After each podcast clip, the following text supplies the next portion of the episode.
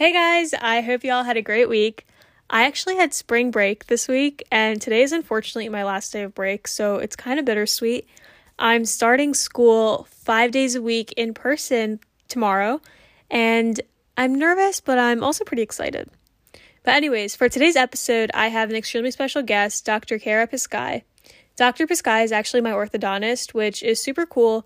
And to add to that, she even went to the same high school that I go to right now, which is kind of insane because what are the odds of that happening? So for some background, I've had braces for more than 5 years and I just recently got them off less than 2 months ago. It took a while, but it was definitely worth it. And like I mentioned, Dr. Piscay is my orthodontist. So accordingly, we had an interesting conversation regarding various aspects of orthodontics and dentistry. Let's get into it. Okay, so first off, thank you so much for coming and congratulations on your new practice. I gave a little introduction before and I explained that, you're obviously my orthodontist and yeah. Well, thank you so much for having me on. I'm so excited to be here on your podcast and to have you as a patient. Cool. So first, actually, I also explained that we ended up going to the same high school, which I thought was super cool too. Oh yeah, I was so excited about that. As soon as I saw the zip code on your chart, I was like, wait a second. We definitely had to have gone to the same high school. So I was very excited to hear that that was the case. All right. So first, I wanted to ask you if you could give a little bit of background about how you got started, when you knew you wanted to be an orthodontist, and what your typical workday looks like. Sure. So I think it's probably kind of strange that I knew I wanted to be an orthodontist when I was around 13. And so I always liked math and science. I always thought I wanted to do something in the healthcare field. I wasn't quite sure. I volunteered in the hospital, actually Kennedy Hospital, which, is kind of where we grew up now, yeah. Jefferson. But I didn't love being in the hospital setting. I was like, I don't know about this. And then I went to my own orthodontist and I loved being in the office. I loved kind of the atmosphere of it. And I was like, you know what, this is really cool. I think this might be something that I want to do. Mm-hmm. So I kind of researched it a little bit more. And then when I was a senior in high school, I actually asked my orthodontist if I could work there. I said, hey, do you need somebody for the summer? I'd love to do anything that you need me to. And so he said, yeah, sure. Come on in. I'd love to have you in the office. And so I was kind of the summer intern.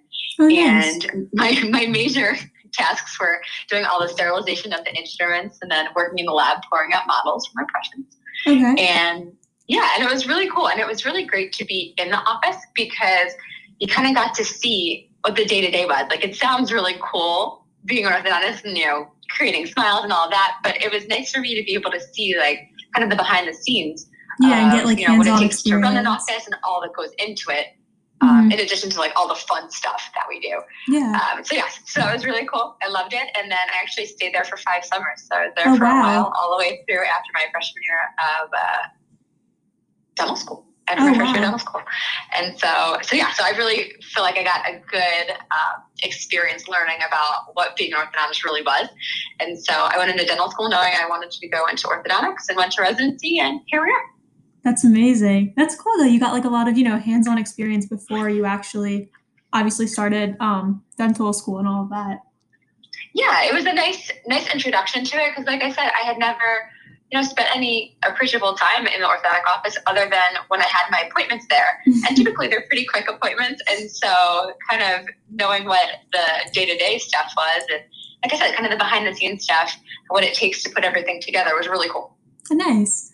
So what are the benefits of dental hygiene and what specific tips would you give to your patients or just the audience here to help them develop better dental hygiene? Yeah, of course. So the benefits of dental hygiene are huge. So it just extends into, overall health too. So they've found that a lot of times bacteria that's in your mouth, it can kind of go through your body. And so periodontal health, meaning your gum health, can be related to, your overall health.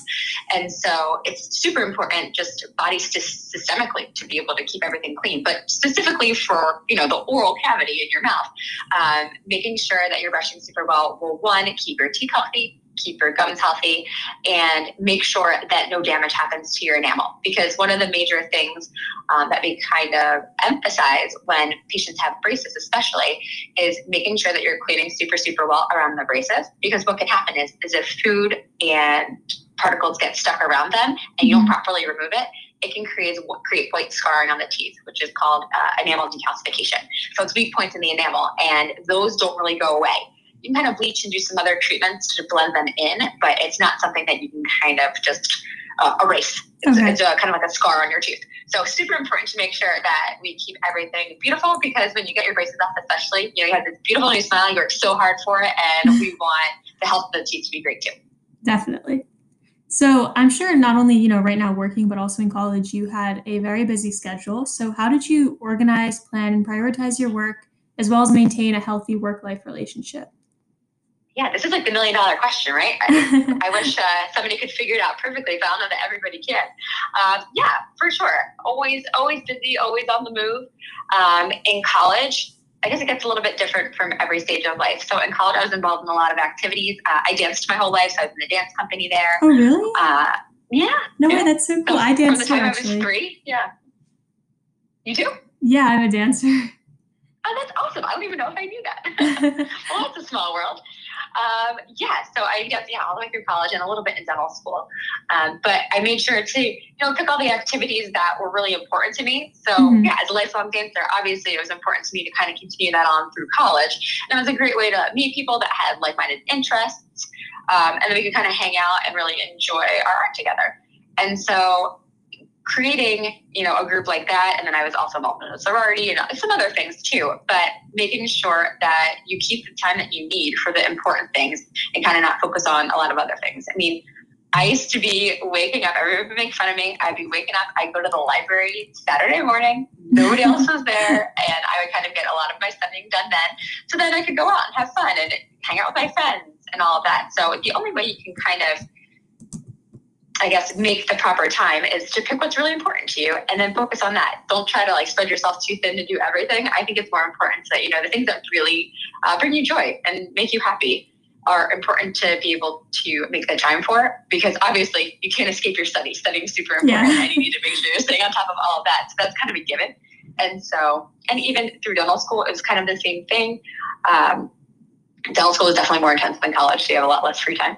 Of course, yeah. So a little bit more focused. So there are just, I also really love to run. And so I really turned to that for a nice mental and physical break. And even now, I would say that, you make the time for the things that are important to you. So now it's, I make sure to eat healthy. I make sure to exercise. And like I said, I run a lot and prioritize my health, and then also to my family. So I have 2 little kids. I have a 4-year-old daughter and a 2-year-old son. Awesome. And so they're my other, biggest priority with my husband. So family is super important. So when I'm done the day at the office, I try to stay and get everything done that I possibly can, try to focus on work while I'm here. But when I go home, I try to, turn it off, and it's playtime when we get home, and we have fun, and we read books and do all that stuff and get ready for bed. Then both guys go to bed, and then, do a little bit more work, or, if there's some particular show or something on that I want to watch. We record a lot of TV. So instead of watching it when it's on, it's a really busy night, and I had to work on something. Like last night I had to work on some stuff for work. So I watched The Voice. I really enjoy that. And so, so it's recorded. So I might watch it over the course of 3 nights, 25 minutes here, 30 minutes here. But just making sure that you're prioritizing what you want and what makes you happy. And then also making sure that you're efficient at what you're doing. So just kind of focus on what you're doing at hand, get that done, and then move on to the next thing. That's awesome. I was talking to, for one of my previous episodes, I was talking to an anesthesiologist, and he actually gave really similar advice, just focus on what's important, but also when you're doing whatever it is you're doing, just really pay attention to that. Exactly, because that'll save you the most time. Really focused energy is the best kind, because then you get it done, you're not wasting any time, and then you have more time to do what you enjoy. So it is always important to do something, like I said, that even if it's just something small, like yesterday when I was done, right before I went home, I went for a quick run around the neighborhood, around the office, just because I knew by the time I got home, I probably wouldn't do it. And so I was like, no, I'm going to carve out this 25 minutes, we're going to do it, and then it's done. That's incredible. I love that. Yeah, kind of schedule it in, make sure that you make the time for it. And I feel like once I've decided in my head, I'm okay, yeah, I think I can make all of this work. So I do this, and by the time I get that finished, and I can do that, and then I can go home. So have you noticed a change in your clientele since COVID, or in general? How has your work experience changed because of COVID? Yeah, I mean, it's definitely, thankfully it's returned back to a more normal state right now. Mm-hmm. But yeah, I mean, things have definitely, it's been an interesting past year. So obviously we were shut down for several months when COVID hit. So mid-March of last year through part of May of 2020. And so it was crazy. It was so strange not to, be in the office and be treating patients. It was just like something, I mean, I've been doing it for so long that it just seems so unnatural. I'm like, I miss them. I miss going into the office. I miss doing what I like to do. So it was really nice to come back. But coming back, there was just still so much uncertainty. And so obviously, we were kind of scrambling behind the scenes, making sure that we had all the PPE that we needed because that was in short supply. And so gloves and gowns and face masks and dividers up and making sure everything was 6 feet apart and, all of that. So that was definitely an adjustment. And then I think the biggest thing, even now, you've experienced in the office, is that we only have the patients come in themselves unless they're here for a consultation. Yeah. And so the parents aren't in the office. And so, especially for me, since just taking over this practice in December, I was running out to the cars to meet all the parents. But it would be so awesome to, have everybody inside like the old days and kind of, get to form relationships that way and to be able to see everybody. That's probably the biggest change, I would say. So we try to still make it fun in the office and have like a really nice like family community feel in here. But obviously, when parents are here, we get to see them after we haven't seen them for a while. It's really nice. But at least we get to see our patients in person now. So I'm not going to complain about it. Yeah, no, obviously just from coming into the office, I've obviously noticed a lot of changes, just a lot more strict and stringent guidelines. But I think overall, it feels like, we're slowly but surely returning back to a sense of normalcy. Yeah, exactly. And it's funny because I feel like dental offices in general, we've always used like the same level of PPE. We've stepped it up a little bit, but just our universal precaution guidelines, just like with medicine, we've always had, goggles and masks and gloves and all of that. And so we're kind of used to that. But yeah, it was definitely a whole new level for COVID protocol. So not, crazy far from the norm, but also to a level up. So yeah, we'll see what the future brings, but we'll just make sure we're keeping everybody safe. All right. So besides braces, benefiting your appearance and the outcome being aesthetically pleasing, are there any other inherent benefits of having braces? Yeah. So there's quite a few actually. And so sometimes people will ask, I don't know if you've ever seen kids that are young that have braces. So I'm talking 7 or 8 years old, second and third grade. And I feel like a lot of people ask me this that haven't had any orthodontics or their kids haven't had orthodontics yet. And so, it seems so young for them to have braces. What is the deal with that? And the reason why is because if children have some kind of skeletal discrepancy, and so it's oftentimes the upper arch called the maxilla, and a lot of times it's narrow. And so to actually be able to expand that, we use an expander, which I'm sure a lot of people are familiar with. Yeah. And so there's actually two different halves of the maxilla, and they can split. And that's what that expander does. It actually splits the bone, and then new bone filled in between it. And it's a permanent change, which is really cool because if children have crossbites, meaning that their upper teeth are inside of their bottom teeth, they'll grow like that. And so they'll continue to grow if you don't correct it. And so if you get it before the growth spurt happens in girls, and it tends up obviously, or tends to be earlier than boys, you kind of correct that and you can normalize the growth. Same thing when kids have underbites. So the top teeth in the front are underneath the bottom teeth. Yeah. That's why we do things so early, because we actually can change the skeletal growth. We can't always, because if there's a genetic tendency, we can't always overcome it 100%, but a lot of times just with an expander, we can do really amazing things. So that's one thing. And then I guess also too, I'd seen one of the notes that you had mentioned to me was about how teeth can be harder to clean if they're not aligned, which is totally true as well. So you can imagine teeth that are kind of crowded on the bottom typically is what we see. And a lot of times people come in to get addressed and say, I really can't floss down there. I can't do a good job cleaning down there. And yeah, it's really nice to have everything lined up where you have nice contacts between your teeth. So when you floss, you can get all that food out in between there. You can brush super well. You can get all the plaque out. And it definitely does make a difference from that. Nice. Okay.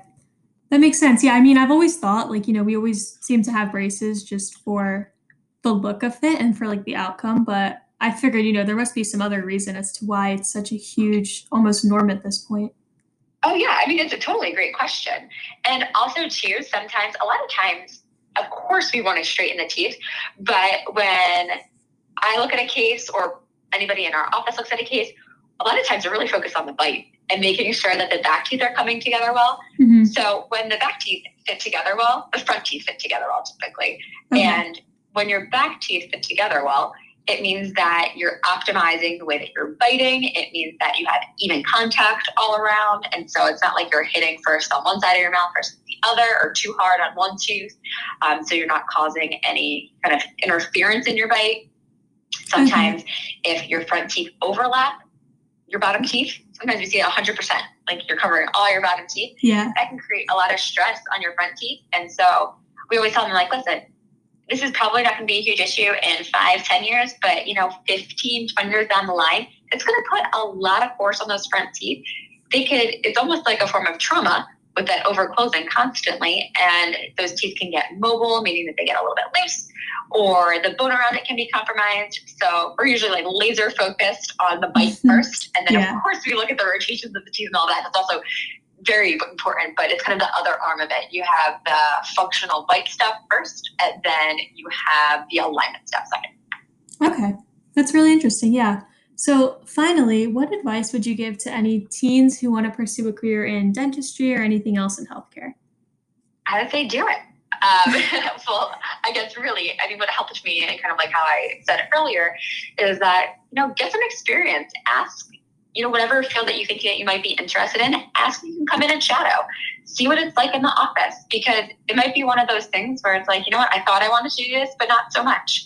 Mm-hmm. So I think it's a great career, obviously. I mean, I chose it, so I'm biased in that decision.